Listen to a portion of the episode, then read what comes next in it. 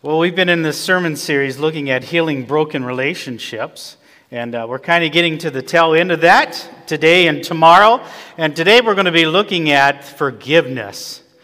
And uh, Jesus has a lot to say about forgiveness. In fact, one day uh, Jesus was trying to make a point about forgiveness, and so he did what he would commonly do, which uh, when he would teach, he would just simply tell a story. There's just power in just telling stories. As uh, John Lundy was just sharing a little bit earlier about the power of telling stories and being able to do that over radio and communication. So this morning, what I want to do is I want to actually just kind of retell the story that Jesus did in the Matthew, in the Gospel of Matthew, chapter 18. This is a story about the head of a large company. He's the president and CEO. And one day, the time for the annual meeting comes around, so all the department heads are called together, and it turns out that one of the VPs has got caught with his hands in the cookie jar. And he had been working for the CEO a long time, but he had been systematically embezzling from the company for years. And now he owes an astronomical sum of money. Jesus takes the largest number in their language and he pluralizes it to express the size of the debt that this guy owes. It would be like in our day saying he owed zillions and zillions of dollars.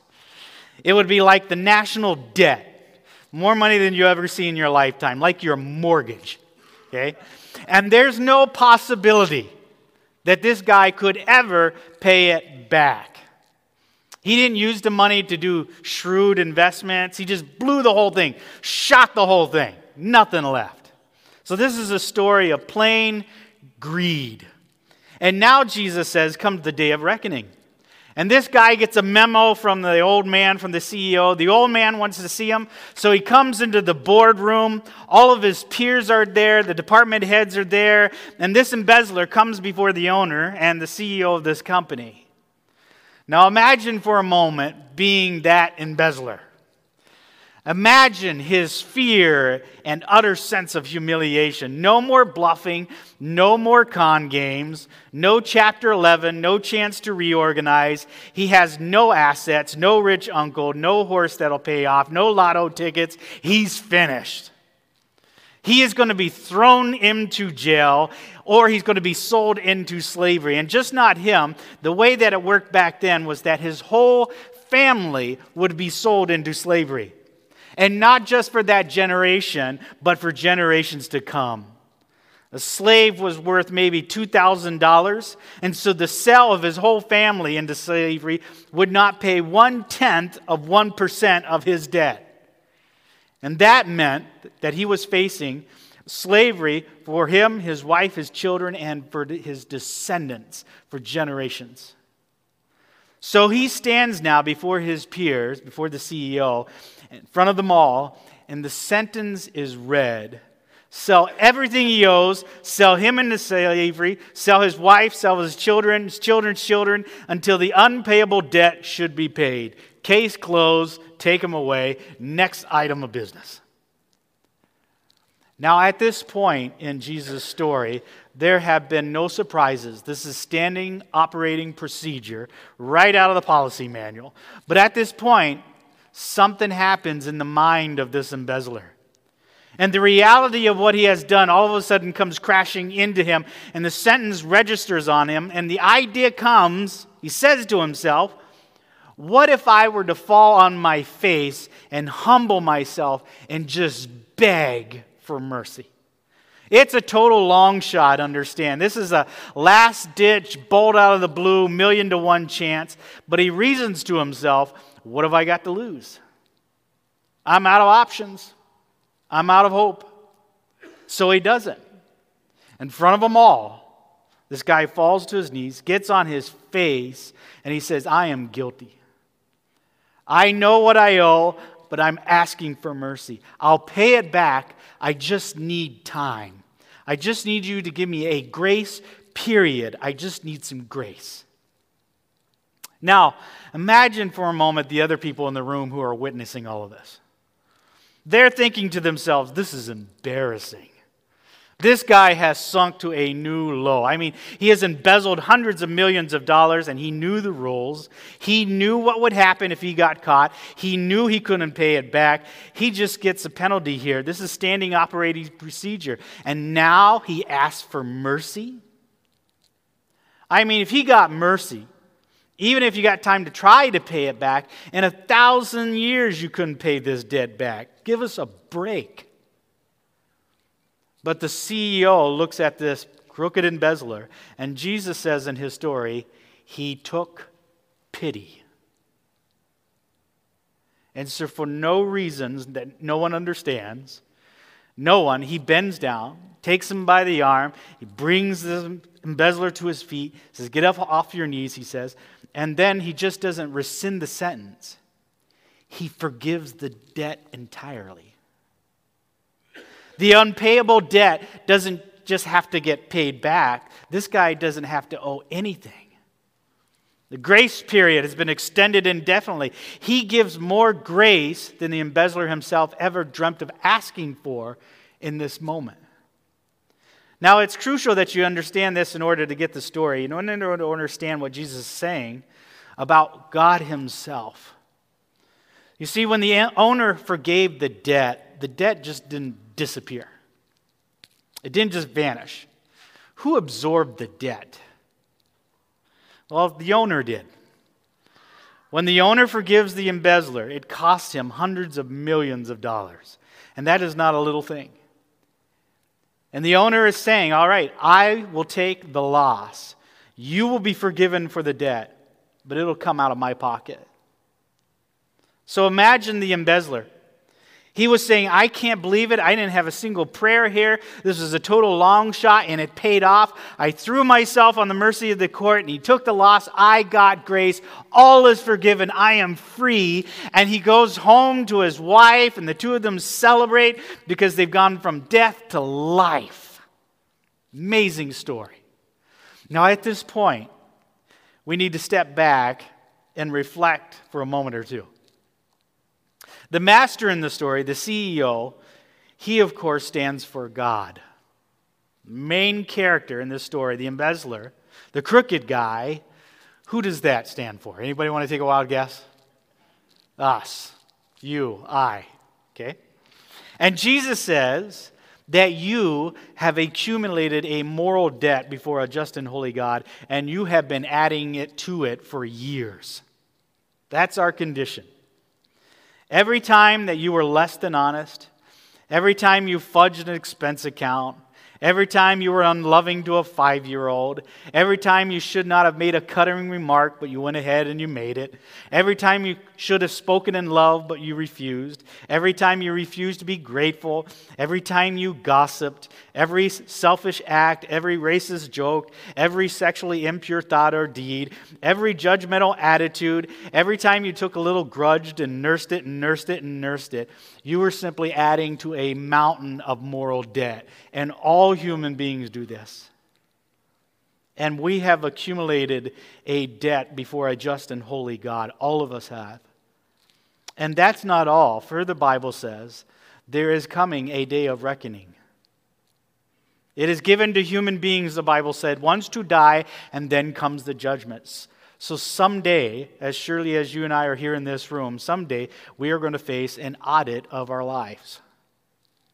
And you're going to face the fact that you owe an unpayable debt to a just and holy God. And furthermore, you don't have the resources to pay it back. You can't earn your way into God's good graces, not by going to church, not by giving lots of money, not by doing good deeds. It's an unpayable debt. But the Bible says there is a way you can throw yourself on the mercy of the court. And the Bible says that God looked at you, looked at me, and was moved with pity. And so God sent his son to live on earth, to teach us how to live, to die on a cross, the death that by all rights I should have died because of my sinfulness, the death you should have died, the death we all deserve to die, he died instead of us on the cross. And the Bible says that on the cross, Jesus paid our debt. On the cross, he absorbed the loss so that you and I could be set free. God really does forgive recklessly, extravagantly, with abandon, without regard to cost. And the place that ultimately expresses God's forgiveness is the cross. This is why the cross is at the center of the Christian faith. God, by grace, has forgiven you through Jesus Christ.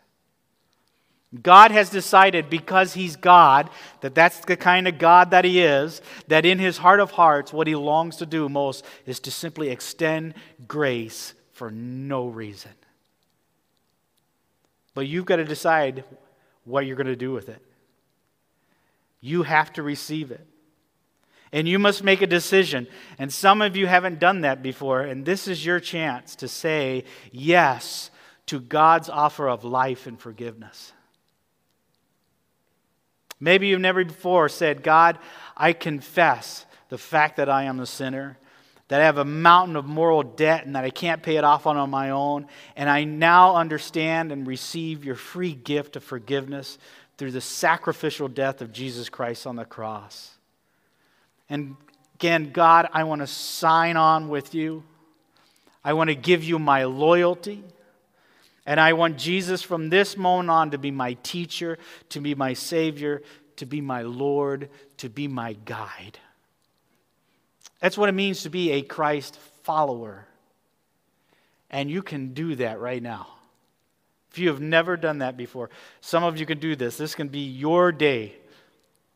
Decide to follow Jesus Christ. Now, this crooked embezzler has received grace in the story, but it's not the end of the story. This is a two parter. The story is a two parter that Jesus tells. The embezzler is off the hook. He owes his life, his freedom, his family, his possessions, everything to the grace of the master. He doesn't have to repay a cent. So everybody listening to the story wants to know how is he going to respond with this? What will his life look like now since he has received grace? Well, in the story, he comes up upon another guy, another employee in the corporation, who owes him something. But this time it's a small debt. It's like $20. It's like pocket change to him. But this other guy hasn't got the money. He's desperately poor man. So he says to the ex embezzler, just wait until the end of the month. I'm going to uh, pay you back. I'm not going to stiff you on this. I'll repay you what I owe you. Just give me some grace. He asked for grace. In fact, this is part of Jesus' story uh, that is amazing. The poor guy uses the same word that the embezzler had used to beg for grace. Just cut me some grace. Give me more time. I'll pay it back. Uses the exact same words. And Jesus says he falls to his knees and he begged him, Be patient with me. I will pay you back. And of course, the great difference now is this, this is a doable thing. This is a small debt, it's repayable. But the former embezzler, this cheat who has been forgiven everything, thinks to himself, I'm not going to make the same mistake the old man made with me. I'm not going to get stuck with this. I'm going to make him pay. I want him to pay and he has him thrown into prison, where, of course, he cannot repay the debt. And because this forgiven embezzler refuses to pay the price, he will not forgive the debt. And he says in his heart, I'm going to make you pay. I'm going to make you pay. You see, this is the truth about forgiveness. Authentic forgiveness is never cheap. It's never cheap. When you get hurt and the hurt is deep and the hurt is unfair, you want somebody else to pay. You want somebody else to hurt back. You want them to know the pain that they've inflicted on you, and you want them to pay. And I know what that feels like. Especially some of you who have been hurt in unjust and deeply unfair ways. We just want the other person to pay. That's just human nature. Some of you are here this morning and you have been royally used and abused. Some of you have been cheated or betrayed or deeply wounded. Some of you have been in a financial situation where somebody has just raked you over the coals and they did it deliberately and they did it with malice and you know it. Some of you have been in a situation at work where you've been the recipient of unfair treatment. Some of you have been in a relationship where you gave your trust to somebody and they betrayed you and you have been hurt, and the hurt is deep, and it is personal, and it is unfair, and it just rankles you. Someone has run up a moral debt with you, and you know it to the penny. And you're saying right now, you know, James, if I forgive, I know what that means. It means I got to swallow the debt. It means I'll have to repay the cost. And the cost is not making them hurt back. The cost is not making them pay. And you're right.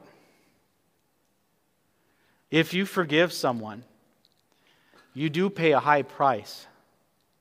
In fact, there's only one thing in the world that I know of that costs more than forgiving someone. You know what it is? It's not forgiving someone. Because non forgiveness costs you your heart and your soul. And some of you know that. You've not forgiven, but you got to forgive.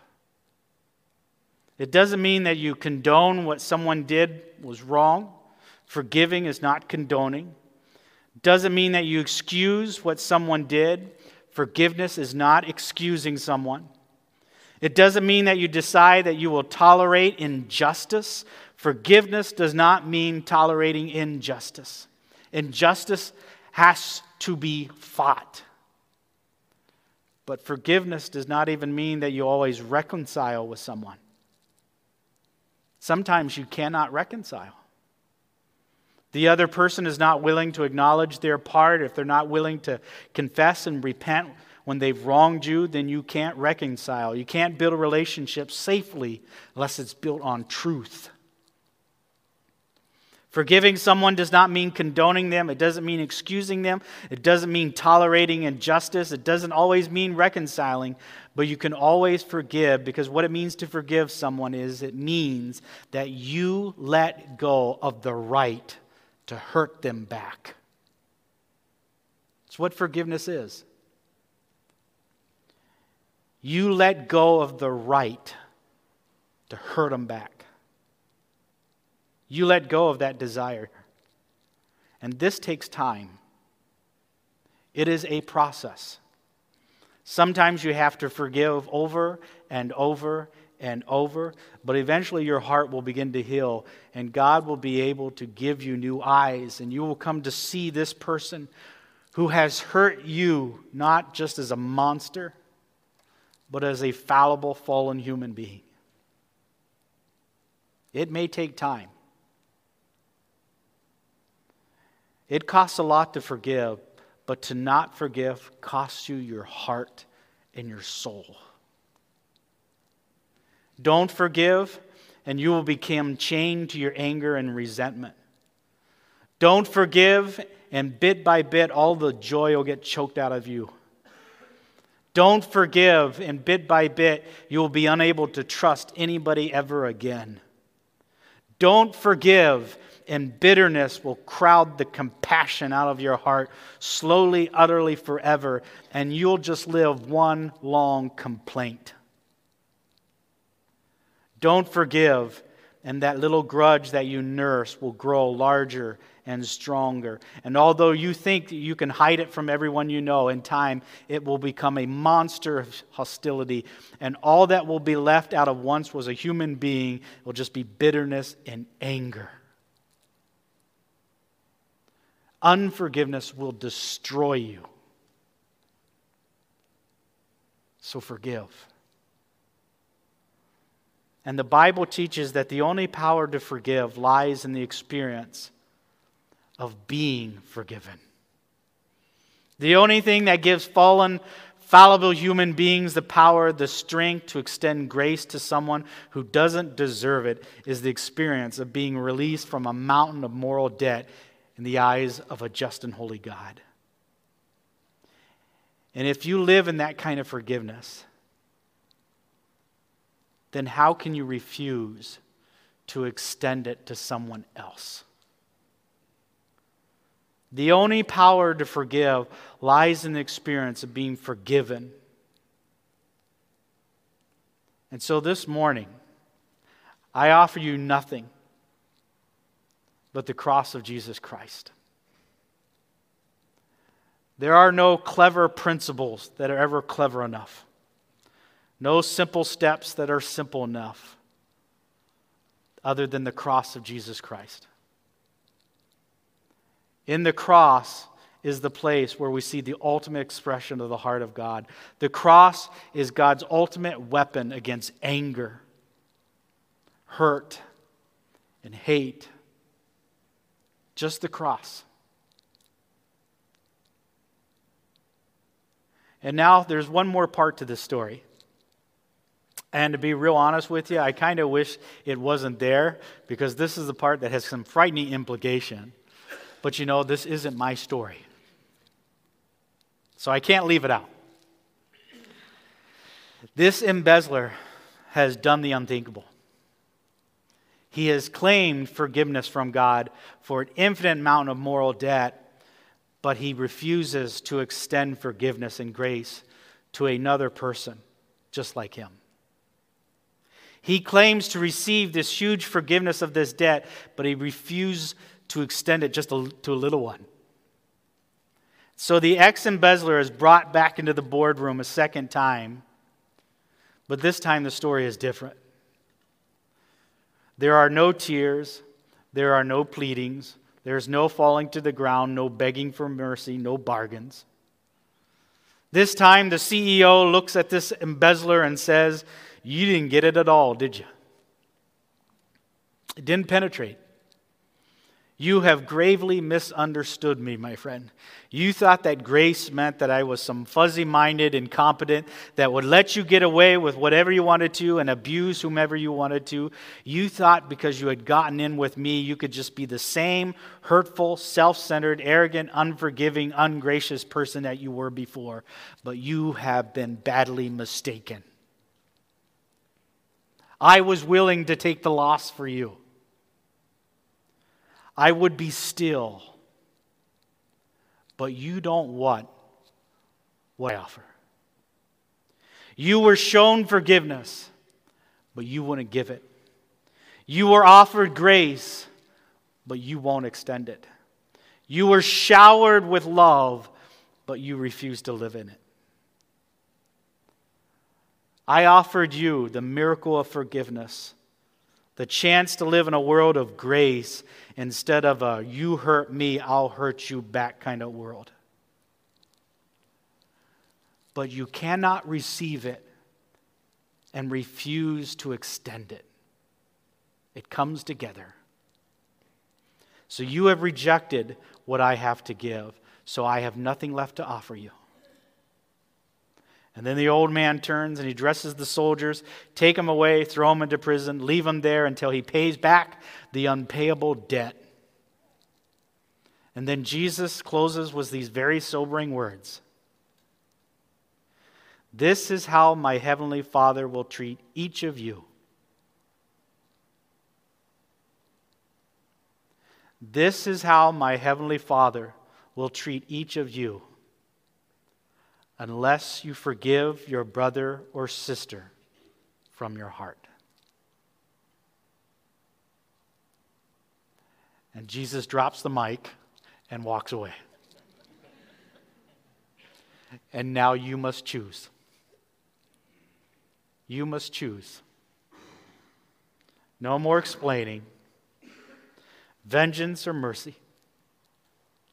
Prison, freedom anger, grace, life, death. It's up to you. Please, please, please, please, please choose to forgive. Would you pray with me?